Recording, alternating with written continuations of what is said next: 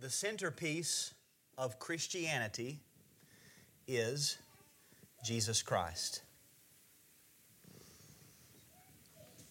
Christians are so called and were so called because of our allegiance to our Messiah, the Christ, the Anointed One, our prophet, our priest, and our King, that we profess and confess is an, an actual historical figure known as Jesus of Nazareth.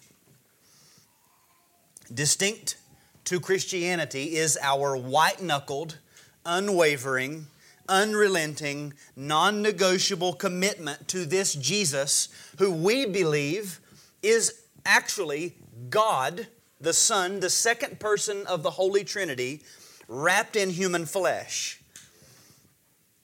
He was sent by God the Father to live in the place of sinners, then to die in the place of sinners, making an actual atonement for sins, reconciling us to His Father, and then three days later, He came back from the dead. When a Christian says, when we say, the Lord builds up Zion, He appears in His glory, we're talking about our Lord Jesus Christ. We have a very particular figure in mind. That same Christ that rose from the dead ascended into the heavens, we confess, with the clouds into the heavens, visibly, and then disappearing out of sight, where right now he is enthroned in the heavens, ruling over all things, so that he is the king ruling over all kings of the earth. He's the Lord ruling over all human lords. When we say, or when the Christian says, the Lord God omnipotent reigns, we're talking about one that history knows as a Jewish carpenter named Jesus. Someday that same Christ will come in flaming glory at the spear's head of an army of angelic warriors and trample all of his enemies and ours because they are one and the same. And he's going to take us to be with him forever. So that when a Christian says, and so we will always be with the Lord, again, we're referring to the man Christ Jesus. Because we know that there's only one God and there's only one mediator between God and men, and that is the man, Christ Jesus. It's this person and his accomplished work, which I trust has drawn all of us together here today. That's why we're here.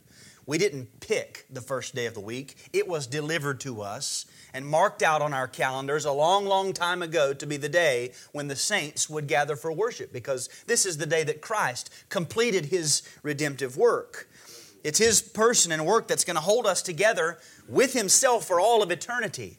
We will not get to heaven and lay off our need of the mediatorial and saving and sustaining work of this Christ. He will forever be the life of His people. And it is this person and, and His work that forms the substance of our unity as a church body through His indwelling Holy Spirit.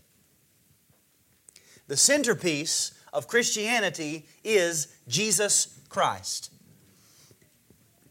Now, we've spent several months talking about unity in the church body from 1 Corinthians chapter 1 verse 10. Hopefully you understand that that discussion and the consideration of church unity is in no way in contrast to or, or in contradiction to all that I just said about Christ Jesus Himself being the very centerpiece of our faith because hopefully we've seen obtaining and maintaining unity really all boils down to believing and living in light of that great centerpiece of our faith, the Lord Jesus. It's because of Him. It's because of what He's done. It's because of what He's done in us. It's because of His life being formed in us. His grace, His Spirit, His benefits being worked out in our lives. That's what propels the Christian and the church to unity. That's what forms our unity. So we haven't, we haven't left that theme, although we have, we have focused on, on the topic of unity for a while. Now, as we move forward, I want to remind you that this is actually exactly Paul's method of, of addressing particular issues. we'll, we'll see statements, and, and people will point out statements like, you know, Christ, Paul will say, Well, we determined to know nothing among you except Jesus Christ and Him crucified. Well, then we read his epistles and we say, Well, he talked about all sorts of things. That, those are not opposing statements. Everything that he says is rooted in Jesus Christ and Him crucified. Paul's answer throughout this epistle is to turn the eyes of the Corinthians away from themselves and to the crucified and risen Savior. We've said this from the beginning. The whole letter of 1 Corinthians, we could say, is really an epistle of the cross. An epistle of the cross. And until we really, truly, honestly observe and, and conceive and are convinced of by faith what happened at the cross, then unity in particular, sanctification in general, is going to be stunted. It's going to be hindered. It's going to be slowed down. It's sped up. It's, it's force fed. It's given jet fuel, not when we focus strictly on the specifics of our sanctification. We need to do that. But the fuel of it is when we give ourselves to focus on the centerpiece, which is Jesus Christ and Him crucified, His person and His work. That's what He's going to do. Now, we're going to pick up our study in verses 11 to 17. I want you to see in this section three things. We're going to note the occasion for Paul's appeal to unity. That'll sort of connect everything that we've seen to where we're going. The occasion for Paul's appeal to unity. Then, secondly, the arbitrary nature of this occasion. And then, thirdly, Paul's ministry as the opposite of arbitrary. I've tried to make the point sort of connected with, with various words. The occasion for Paul's appeal to unity, the arbitrary nature of this occasion, and then Paul's ministry as the opposite of arbitrary. And I want to say from the outset, what's, what, what's being said here in verses 11 to 17, I take uh, almost as just sort of preparatory and introductory Paul's way of addressing the issue so that he can get back to the meat of the way he wants to deal with the saints in Corinth. Everything that he's going to say here that we're going to see it's opened up further in the following chapters, chapter, chapters 2, 3, and 4. He doesn't complete the subject of unity till chapter 4, what he's addressing here. So, the goal for this morning is I want you to understand the quarrel in Corinth as a means to wrap our minds around Paul's remedy moving forward. Uh, the quarrel in Corinth, it, it, does provide us with an occasion to study and to learn. And, and there, there are many things that we could learn from the quarrel. In the epistle, the quarrel is not the point. In the epistle, the, the, the quarrel is the occasion for Paul to bring us the point that he wants us to see. And so, point number one is the occasion for Paul's appeal to unity in verses 11 and 12. The occasion for Paul's appeal to unity. The occasion for Paul's appeal to unity is a report that had reached him to the effect that disputing had arisen over personal attachments to certain teachers or certain preachers. We read in verse 11 For it has been reported to me by Chloe's people that there is quarreling among you, my brothers. The word reported means to make known with sufficient evidence, to make clear or beyond doubt, or to indicate beyond a doubt. In other words, Paul had received something more than just hearsay. Whatever he received in this report was enough to convince him that there was a legitimate problem at the church in Corinth. Now we see that the origin of this report is from Chloe's people. It has been reported to me by Chloe's people, or literally, those of Chloe. We have no more information on, on who these people are, who Chloe was. Some people suggest Chloe wasn't a person, Chloe was a place. We don't know.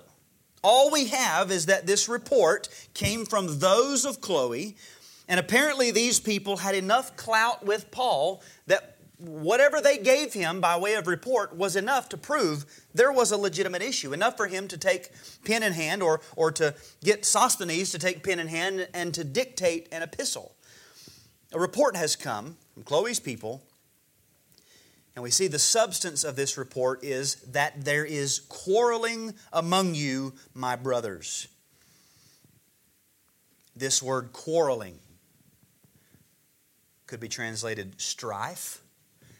It means bitter conflicts or heated dissension. We get an idea of the type of thing that typically accompanies this, this quarreling in 2 Corinthians chapter 12. Paul groups together quarreling with jealousy anger, hostility, slander, gossip, conceit, and disorder. And I think we understand, as we open up what the issue is, is we'll see how all of these things typically come together. Where there's quarreling, there's usually going to be jealousy, anger, hostility, slander, gossip, conceit, and disorder. The sin that's called quarreling here is found often in lists of sins like Romans 13 13, sexual immorality, sensuality, quarreling, and jealousy. Right there in, in that list. Of the fruits of the flesh in Galatians 5:20, idolatry, sorcery, enmity, strife, same word, quarreling, strife jealousy, fits of anger, rivalries, dissensions, divisions. When Paul describes the people who have a debased mind in Romans chapter 1, we think these are the worst of the worst, right? These, this is where we go to, to illustrate total depravity and the, the rebellion of man. Romans 129, they are full of envy, murder, strife. Same word for quarreling, strife, deceit, maliciousness. Needless to say, this is a common vice found among the wicked, but it has no place among the saints of God no place among the household of God. It's a fruit of the flesh, as we'll see. It's not a fruit of God's Spirit. This is something we're commanded to put away if we are going to uh, produce and put forth the fruit of the Spirit. Now, in verse 12, Paul opens up what is actually the, the essence of this quarreling among the saints.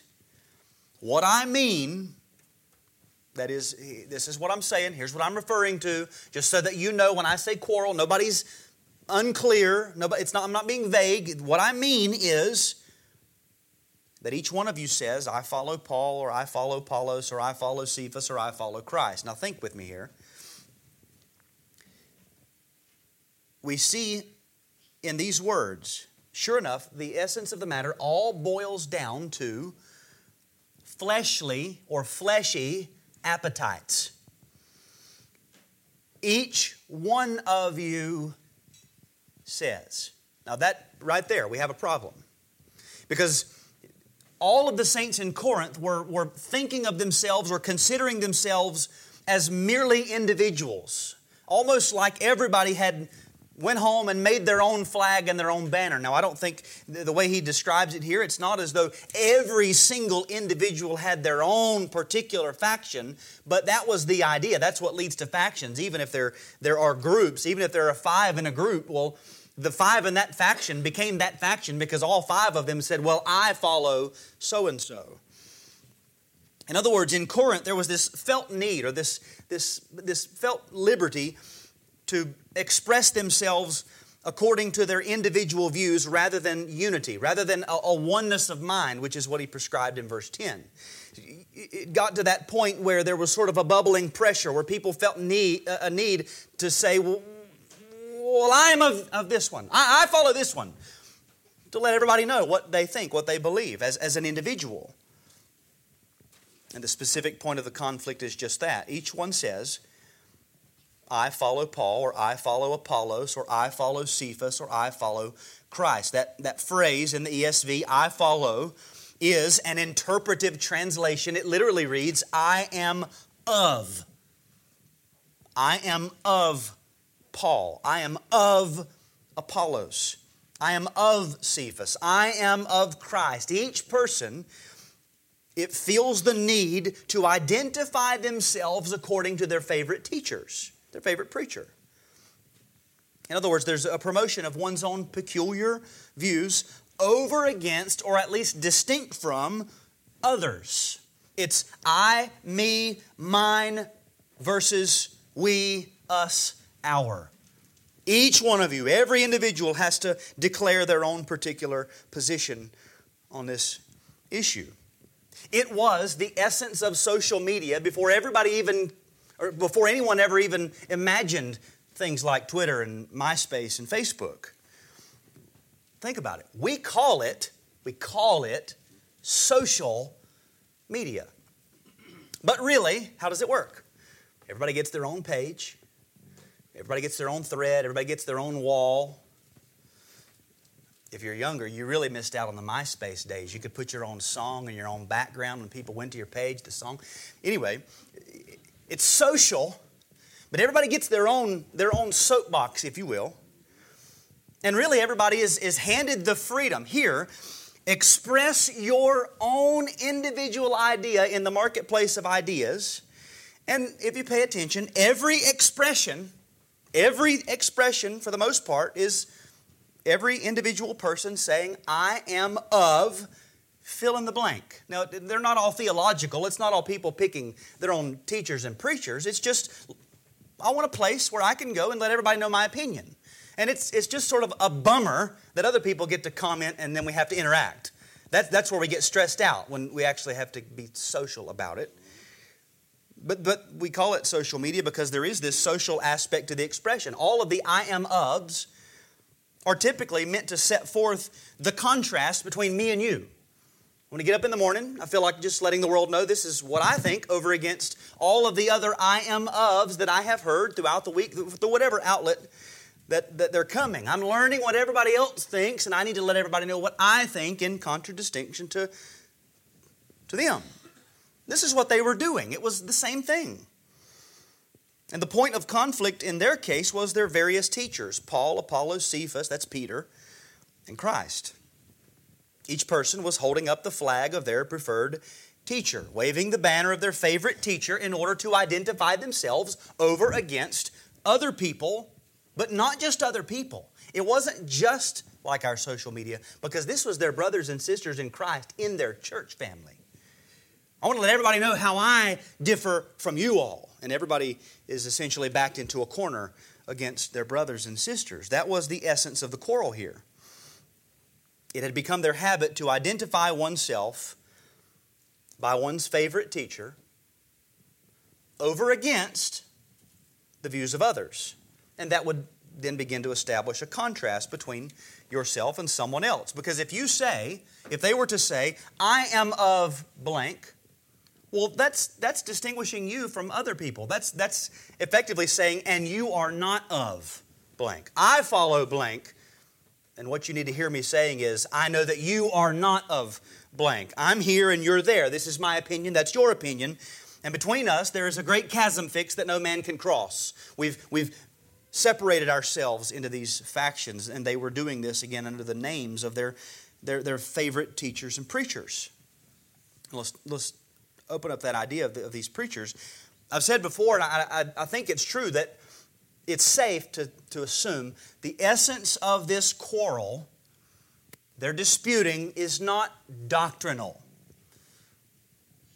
That is, it's not a matter of of direct divine revelation because I don't think we would, we would be under the impression that Paul and Apollos and Peter all came with their own variations of doctrine and teaching that would have been themselves distinct from the teaching of Christ.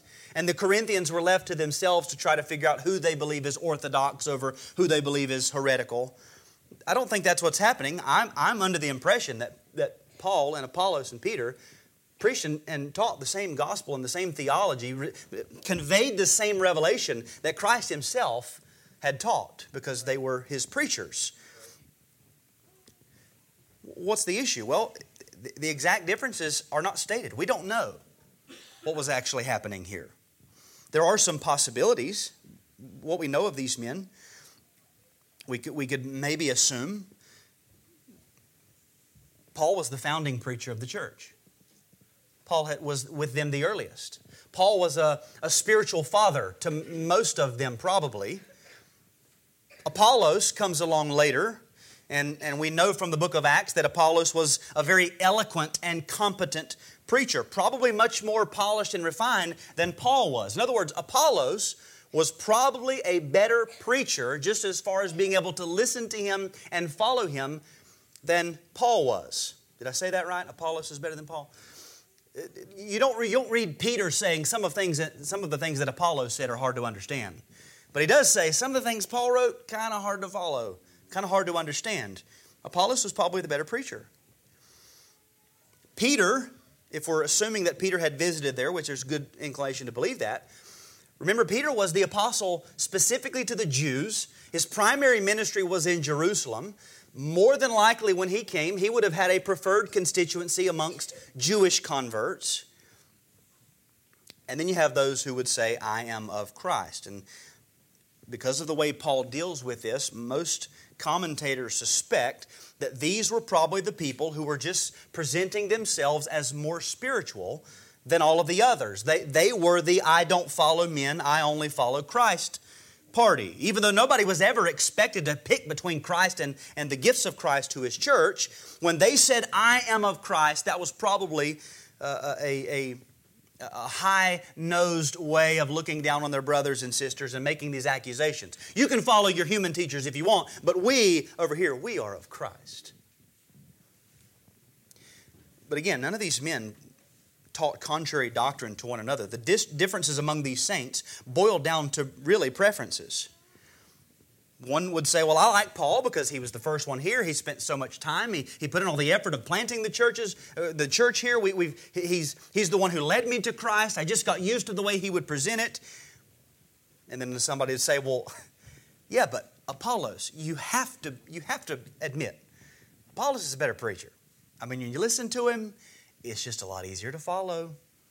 Somebody else would come along and say, Well, but, but Peter, you know, he has that tenderness and that, that relationship to, to us Jews that I think is actually ordained of God to, to draw a connection between us and him as I am a Jew. And then others would be in the corner and they would say, Well, y'all can have fun with all your human teachers. We'll just get our teaching from Christ. We, we follow Christ. Again, it's all preferential all of the distinctions that would have been made would have been according to the appetites of the flesh. And appetites of the flesh can be various. This is where we have to, this could be an, an, entire study in itself. And it is a lifelong study. Hopefully, you understand. Your, your life's work should be discovering what appetites of the flesh look like in your life and in the lives of others because every person can have a thousand of their own appetites, and they might not think that they're gratifying the desires of the flesh when they are. Appetites of the flesh can be various. For example, somebody might can say, "Well, this is just what I'm used to." Appetite of the flesh. You just told me the reason you prefer this is because it, it comforts your flesh. You're used to it. That's an appetite of the flesh. It doesn't necessarily have to be sinful or taken to a sinful uh, extreme. It's not wrong to get used to something, but that is an appetite of your flesh. What we like to hear is an appetite of the flesh. Remember, Ezekiel prophesied, and people loved to listen to Ezekiel. Nobody, nobody obeyed him, nobody paid attention. They loved to listen to him. Teaching or preaching that makes us feel smart. That can be an appetite of the flesh. It makes me feel like I'm receiving good, solid, deep, reformed, orthodox teaching. When he, when he teaches, it just makes me feel like I'm really finding myself in the, in the, the pathway of, of the godly down through history, which is not bad, but very often that becomes a, a pacifying and a satisfying of our flesh. I like that feeling preaching that gives preference to our background or culture or heritage. We like that like the Jews would have said, Well, I like a man who knows what it's like to be a Jew and, and can cater to the Jews. We could be the same way. I like a preacher that caters to, to Southern heritage or, or American culture and things like that. And we prefer that because he makes us feel like we're at home. Not necessarily anything wrong with that, but that can be an appetite of our flesh. Or the type of preaching that just makes us look and feel like we're more spiritual than other people. That can be an appetite of the flesh. It's fleshy. James 4 1. What causes quarrels and what causes fights among you? Is it not this, that your passions are at war within you? Your passions, unmet lusts, unmet uh, desires. They go unsatisfied, and so you're, you're amped up or ramped up in your, your desires. When my unsatisfied lusts ramp up my appetites for one thing, and then your unsatisfied lusts ramp up your appetites for something else, and then we have to come together and decide what we're going to do, well, that's only going to breed quarreling. There's going to be quarreling, there's going to be fighting. That's what James says. Your desire is to have what you want, but my desire is to have what I want. I want what I want, you want what you want. Well, we can't both have the, what we want. And so there's quarreling. And very often it's nobody's desire to move forward wanting the same thing.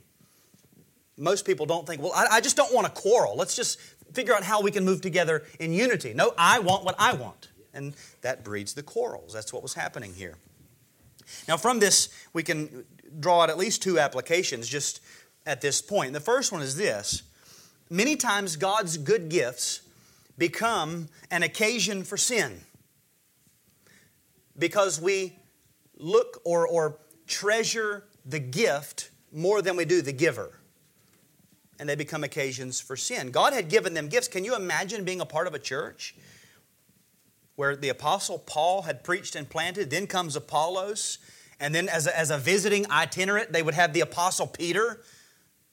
That's a big deal. They had been given gifts. And again, substantially, there would have been no difference in the theology and doctrine of these men's preaching. Their doctrine was, was the same. In other words, the, the substance of revelation was the same. That which was coming from God, revealing God to them through the human preachers, was the same. But they were looking past the substance of that doctrine to the way in which it was being presented. The revelation of God, from God, was being substituted with the way in which it might come to them. It would be like if we sent the pizza delivery guy back to the store because he pulled in the driveway in a Toyota rather than a Chevrolet. Didn't you order pepperoni pizza? Well, yeah, but the old guy used to come in a Chevrolet. We kind of prefer American made vehicles around here. But I have your pizza, right? It, is, it does smell good, and we are hungry. But you got somebody that drives a Chevrolet or maybe a Ford or something, you know, it doesn't make any sense. That's, that's the next point. But that's kind of the picture. And we should never begin to trade the giver for the gifts. This is what happens when we get bored with the giver himself. It's no longer enough to have God. It's no longer enough to have God's revelation of himself. We have to move beyond that and make sure that the vehicle that God uses is the one of our preferences, and we got to make sure that everybody else prefers that too. Uh, when we should be rejoicing that we've received anything at all.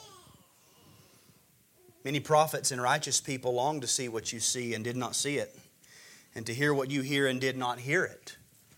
We should be glad that we've received. Rejoice that your names are written in heaven, and do not dispute over the color of the ink. But that's typically what happens. God gives good gifts, and we say, Great, and then we begin to idolize the gift rather than rejoicing that we have the giver. The second thing that I want to point out here is that we need to be thankful that God exposes hidden quarrels. Be thankful that God exposes our hidden quarrels. Whoever Chloe's people were, God used them to bring this issue to light. This providence worked out for their good because the apostle was able to address it, but it's also worked out for our good because we have the record of it for our own learning, for our own instruction. God did this because He works all things together for the good of His people. You see, if left in the dark and unaddressed, hidden quarrels, oftentimes when they're hidden, we would refer to them as a, a root of bitterness or bitterness. If they're left in the dark and unaddressed, hidden quarrels will take root and spread like gangrene, not only in your own soul, but also throughout the church. God loves His church, and He will often expose these things. These little quarrels that some of you have in your hearts with others here, those tiny little seeds of, of bitterness that you think no one knows about, God is too good not to bring that to light. He loves us too much to not bring it to light. He's too good to let you hide in the closet with your secret sins, and He will, in His time and providence, bring them to light. For some, he's already doing it. Listen, this is a CBC sermon. It's not a conference sermon. I'm preaching to our, our people here, I'm preaching to you. For some, he's already revealing that you have raging passions in your heart toward others through your own words and actions. You think nobody else sees it. You think you're hiding it well. Listen, it's obvious. It's obvious. You got a quarrel with somebody. You're bitter in your heart. And that bitterness is either going to spread like cancer and destroy the church, or God brings it to light in some other way, or this would be my advice you can deal with it personally before it becomes destructive. But listen, God is too good to let it go. He will make it manifest. It's coming. Again, my suggestion would be take the initiative, make the first step, get it dealt with. So, this is the occasion of Paul's appeal to unity. There was quarreling among them over their favorite teachers. Point number two, we see the arbitrary nature of this occasion. The arbitrary nature of this occasion. Now, I want to give a definition of arbitrary because sometimes we have a definition and, and the, the meaning of the word actually goes beyond the way we typically use it. If I don't give you this definition, then you'll be wondering why did he use the word arbitrary? Based on random choice or personal whim. That's what we typically think of as arbitrary. But negatively, it's defined as unsupported or unjustifiable by sound logic, standards, or judgment. In that sense, synonyms for arbitrary would be unreasonable, unjustifiable, irrational, groundless, foolish, or senseless. I'm saying that the occasion for this appeal, this, this quarreling among the saints in Corinth, is arbitrary. It's unreasonable, it's unjustifiable, it's irrational, it's groundless, it's foolish, it's senseless. It doesn't make any sense. That's what he's going to show them here.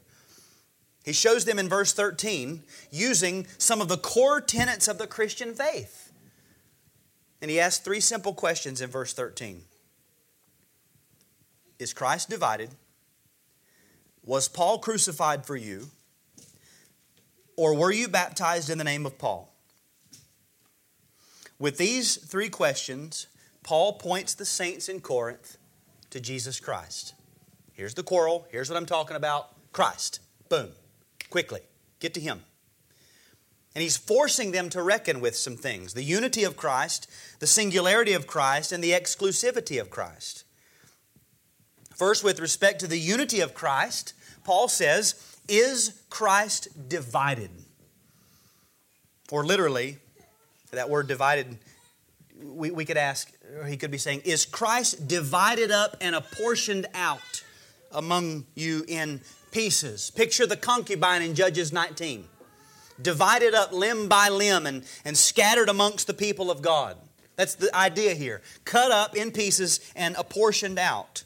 Paul says, Is Christ divided up in this way? Is this how it works with Christ?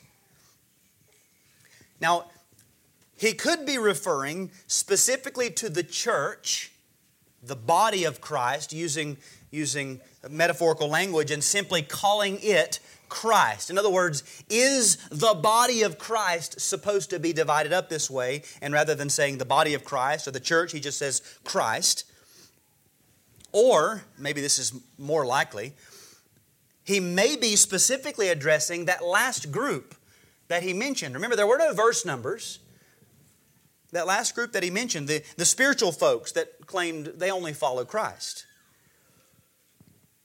And so, in that sense, he would be saying, well, you extra spiritual folks that claim you follow Christ, you, you make that claim over against those that you consider to be less spiritual than you, less Christian than you.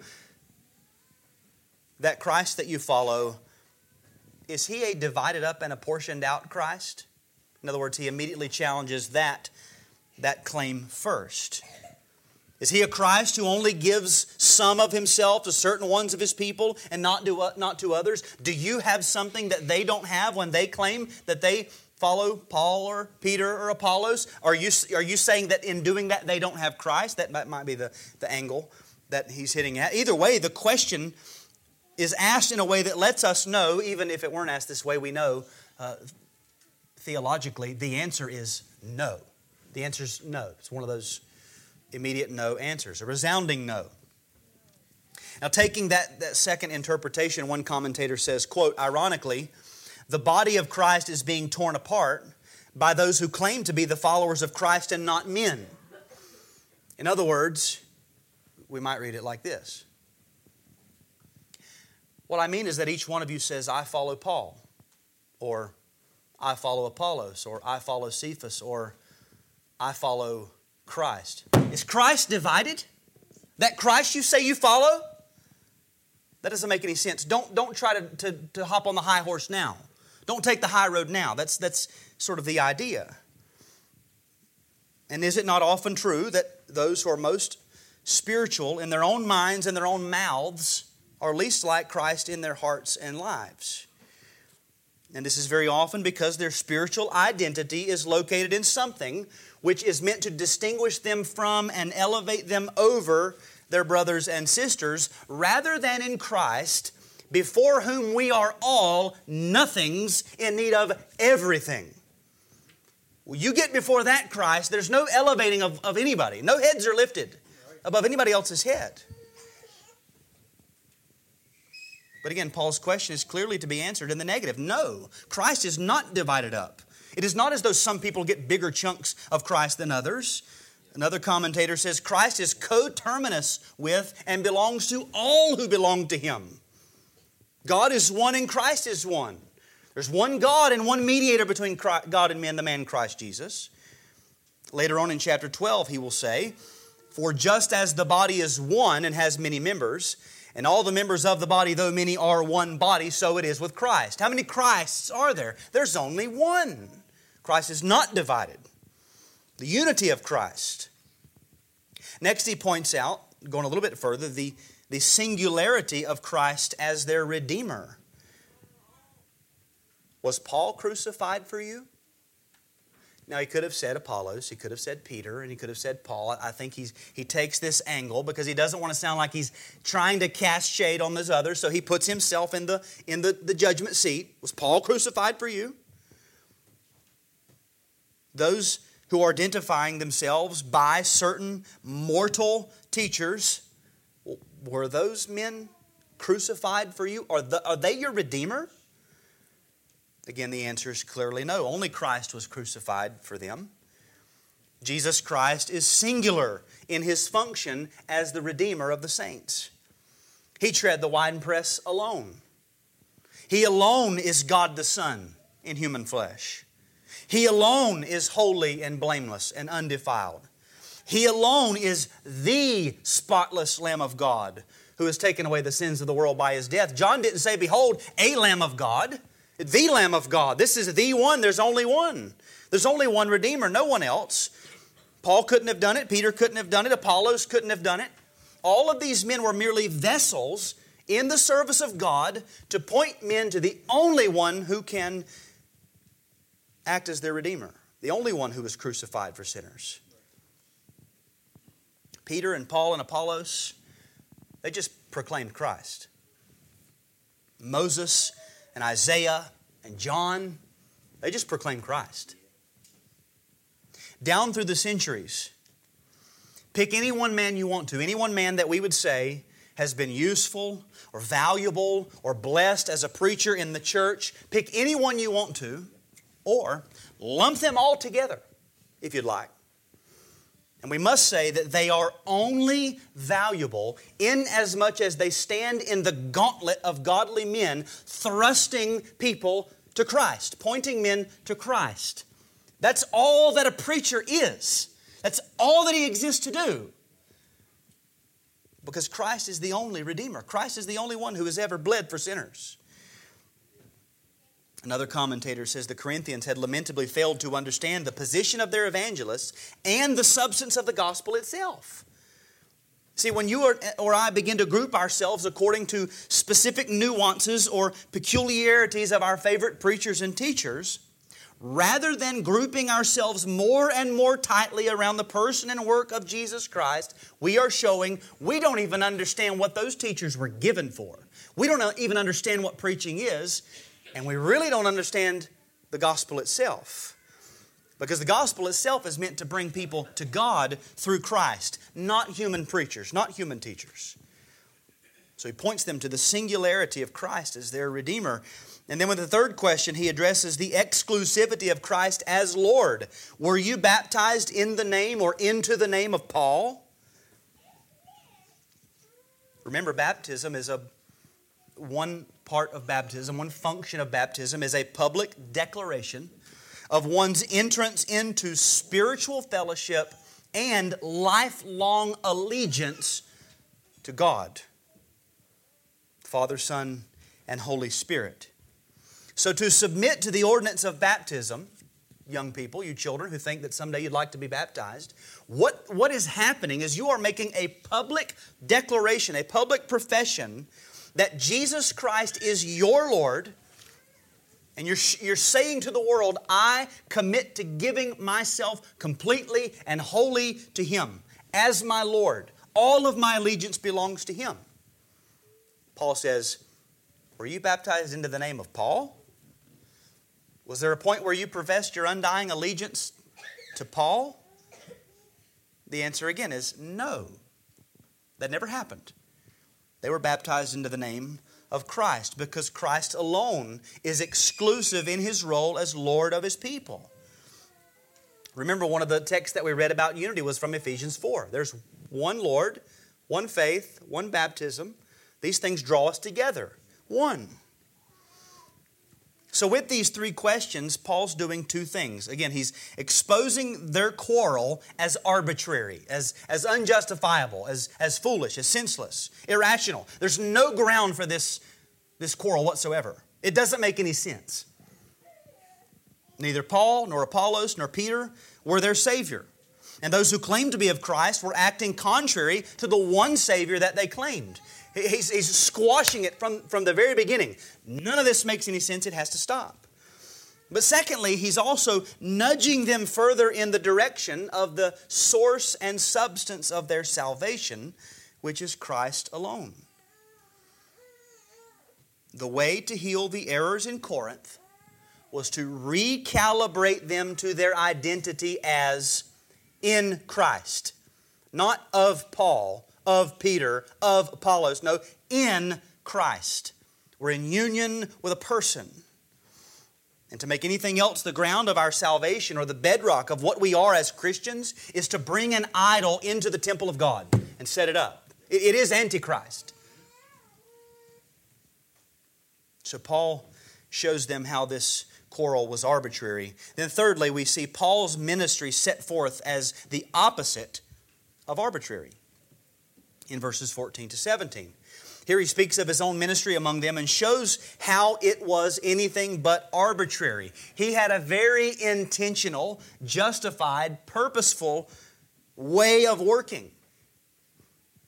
And it was the opposite of divisive or self promoting.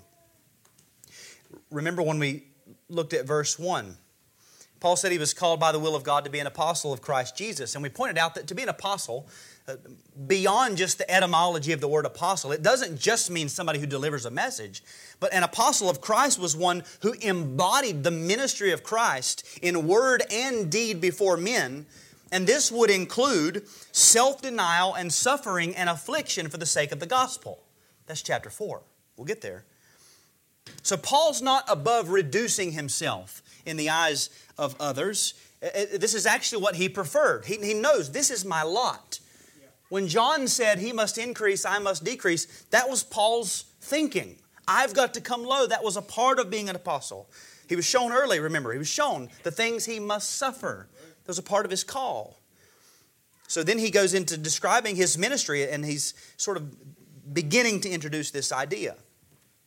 Negatively, verses 14 to 16, he says, I thank God that I baptized none of you except Crispus and Gaius, so that no one may say that you were baptized in my name. I did baptize also the household of Stephanas. Beyond that, I do not know whether I baptized anyone else.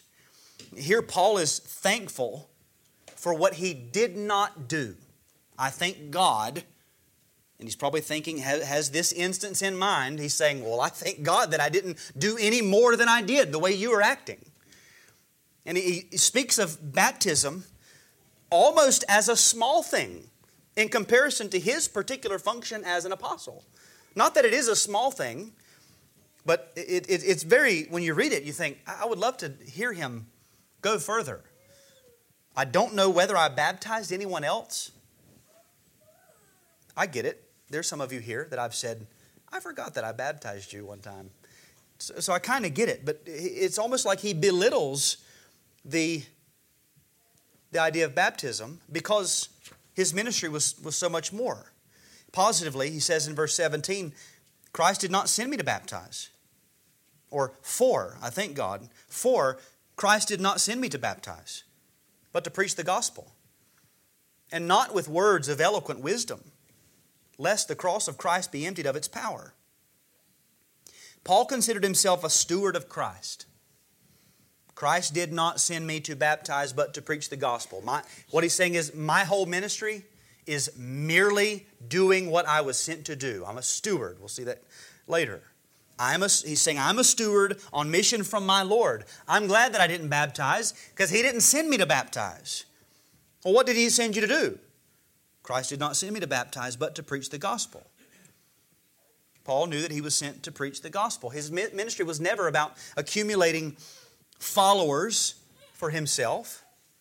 And he's glad that he didn't baptize many in Corinth for this very purpose. He would have despised the idea that people were flaunting their, their I was baptized by Paul sticker on their lapel. That would have nauseated him. Like, he says, I'm glad I didn't baptize because of the way that you are acting now. I was sent to preach the gospel, and that was his focus. The gospel is the good news of what God has done in Christ to save sinners. And when the gospel is rightly preached, it always points away from all men, even your own self. And Paul's not ashamed to go even lower.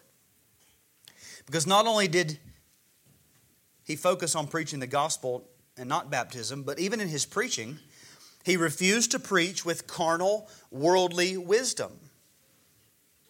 For Christ did not send me to baptize, but to preach the gospel, and not with words of eloquent wisdom, or literally, wisdom of words, or cleverness of speaking. Now, in the Greco Roman culture, remember, there was a high value placed on rhetoric for the sake of rhetoric. It was a, way to actually puff men up. It, was, it was tantamount to our obsession with sports. It was an entertaining thing that men would use to puff themselves up before their fellow men. A speaker, if he was he was very eloquent, he was the best, even if what he was saying wasn't true. It didn't, didn't matter the truth of the thing, it was, it was the way that it was being presented. And then the, the hearers would have been considered a higher class of people just because they could follow the argument or understand, whereas the uneducated, well, you, you, you can't understand this. You stay home and we'll, we'll go listen to our speakers. The words of eloquent wisdom are explained by one commentator as the sophisticated and cultured speech of those of high status. And so Paul is attacking rhetoric as a value system, not rhetoric per se. If you're speaking, you're talking and you're conveying information, you're trying to reason, argue, you're using rhetoric. That's rhetoric. They had made that into a value system. Here's how we decide who is high class, who is low class. Here, here are the, the, the people who everybody wants to be, and here are the uneducated nobodies. They, they built that around this idea of eloquent speech. And Paul says, I was sent by Jesus Christ to preach the gospel, and not that way. Not in any way that would exalt or elevate any man, preacher or hearer. He says, Not with words of eloquent wisdom, lest the cross of Christ be emptied of its power. And here's his reason it all, it all funnels down to this lest the cross of Christ be emptied of its power. There is power in the cross, that is the death of Christ. And there is power in the preaching of the cross when attended with the and accompanied by the Holy Spirit. And the power is completely supernatural. Completely supernatural, as Paul says in Romans 1. For I am not ashamed of the gospel, for it is the power of God for salvation to everyone who believes, to the Jew first and also to the Greek. For in it the righteousness of God is revealed from faith for faith, as it is written, The righteous shall live by faith. The gospel comes attended with power from God because the gospel reveals an alien righteousness from God that can only be obtained by faith. And so, what Paul's saying is that the gospel that he preached was a message that purposefully reduced all men to nothing.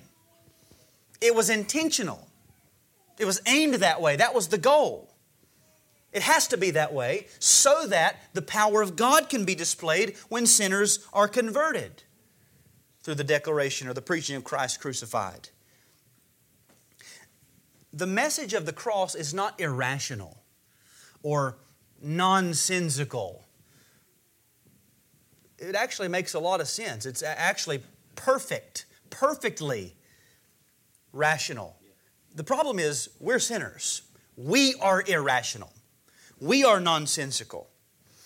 The message of the cross is rational, but it pushes against the tendencies of our fallen nature because we want something that puffs us up, that makes us feel really good. The gospel doesn't do that.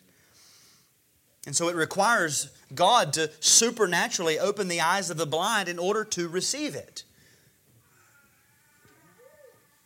So Paul rejected eloquent words of wisdom so that no one could say, well, you know, they only believe that message because they got that guy down there that, you know, he speaks the way he's, he's one of the new up and coming rhetoricians in, in Corinth, you know, and, and you, you know when he speaks, his lips just drip with honey and, and people fawn over him. They would, they would really believe anything that he said just to, just to say that they were of that group, they, that they could understand. And he says, I didn't preach that way so that nobody could say that. Paul preached the simple message of Jesus Christ in the place, crucified in the place of sinners.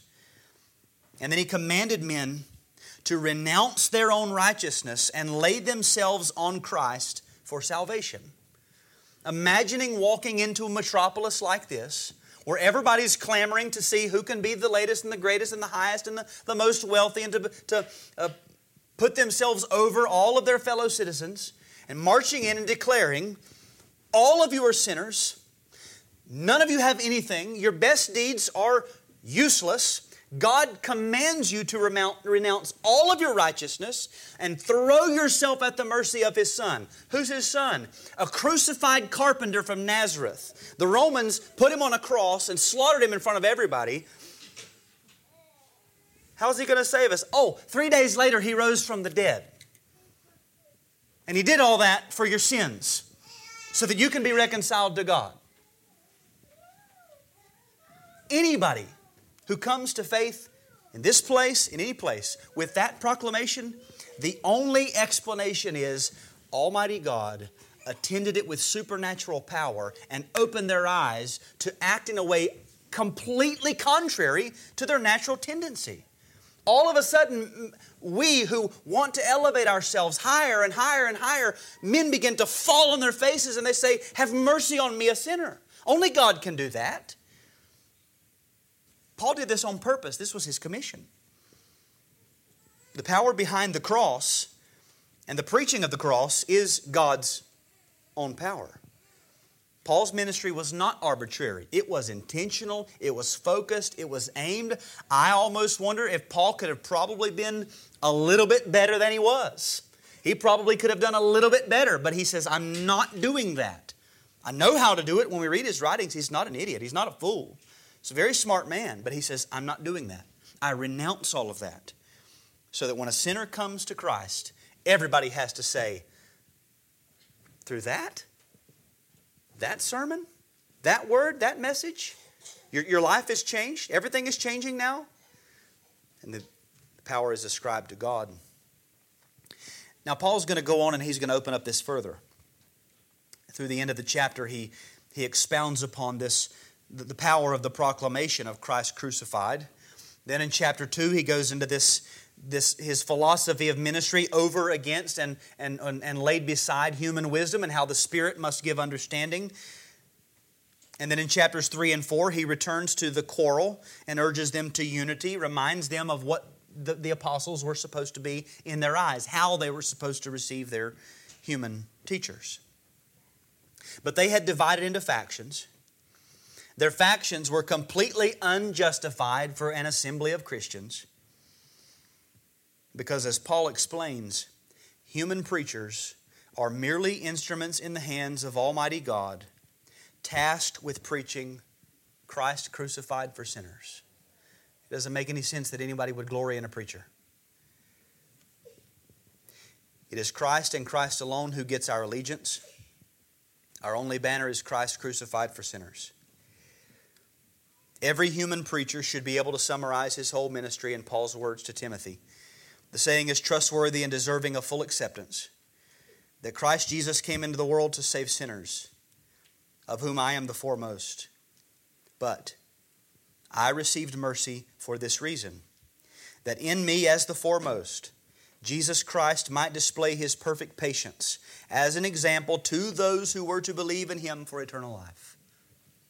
In other words, it was Christ who came to save sinners. Jesus Christ is the only one who can save a sinner. I'm just another one of those sinners.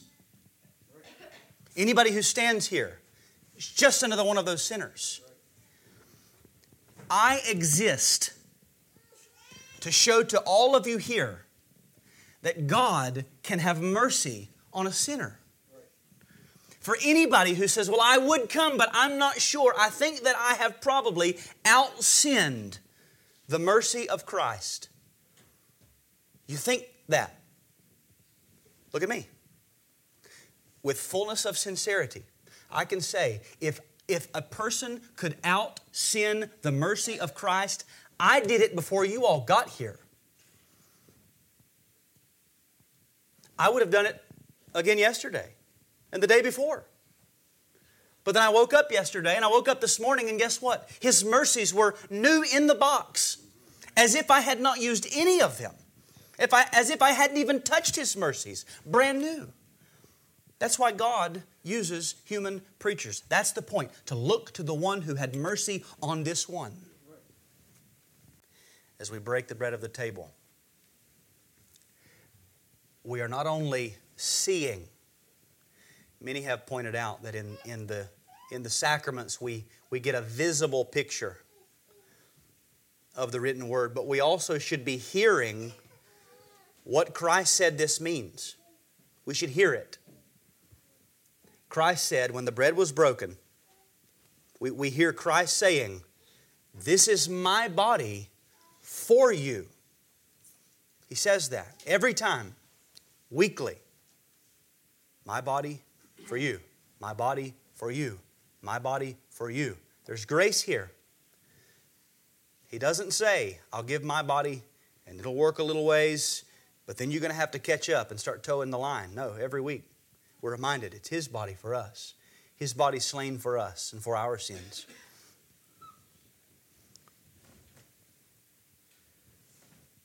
And Paul says in 1 Corinthians 11, Whoever therefore eats the bread or drinks the cup of the Lord in an unworthy manner will be guilty concerning the body and blood of the Lord. Let a person examine himself then, and so eat of the bread and drink of the cup. For anyone who eats and drinks without discerning the body eats and drinks judgment on himself. There is a warning. Don't come to the Lord's table thinking, because I ate a piece of bread and drank a cup of juice and or wine. I'm right with God. My sins are taken care of. No. There, there are countless souls in hell who took the Lord's Supper every Sunday. But they did not discern, they did not look past the elements to the body of Christ given for them. So consider Christ crucified in your place, His blood shed for us as the elements are passed, and then we'll come to the table together.